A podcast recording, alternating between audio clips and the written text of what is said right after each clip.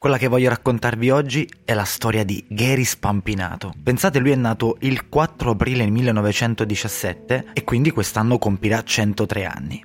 Ha la faccia in cartapesta, è un nonnino lì seduto in questa casa per anziani a metà di Sorrento e ha vissuto quasi tutta la sua vita in America.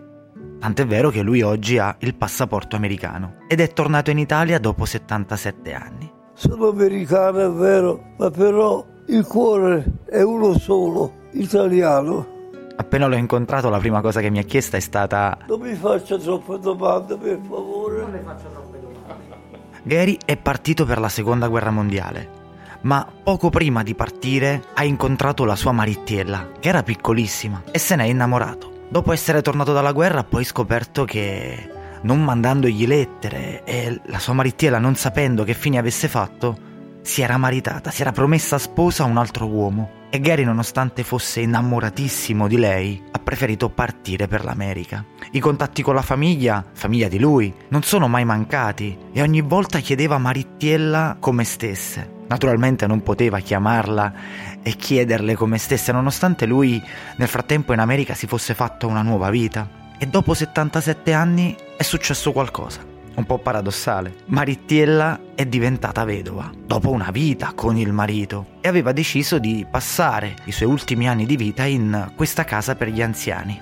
Gary non ha perso tempo, era rimasto anche lui solo in America, ha fatto i bagagli ed è andato lì, nella stessa casa per anziani, solo per incontrare di nuovo la sua Marittiella, che nonostante fosse più giovane, era comunque una vecchietta anche lei.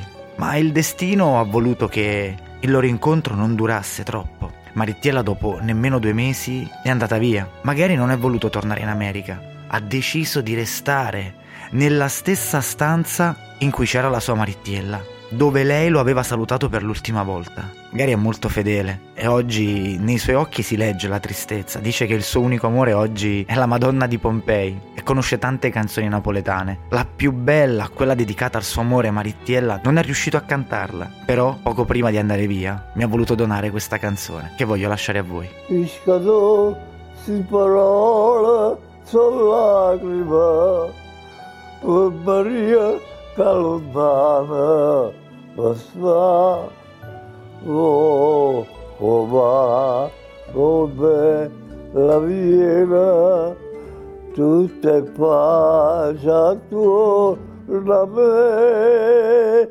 ma perché ma perché me la strada mentre il Sabot, petit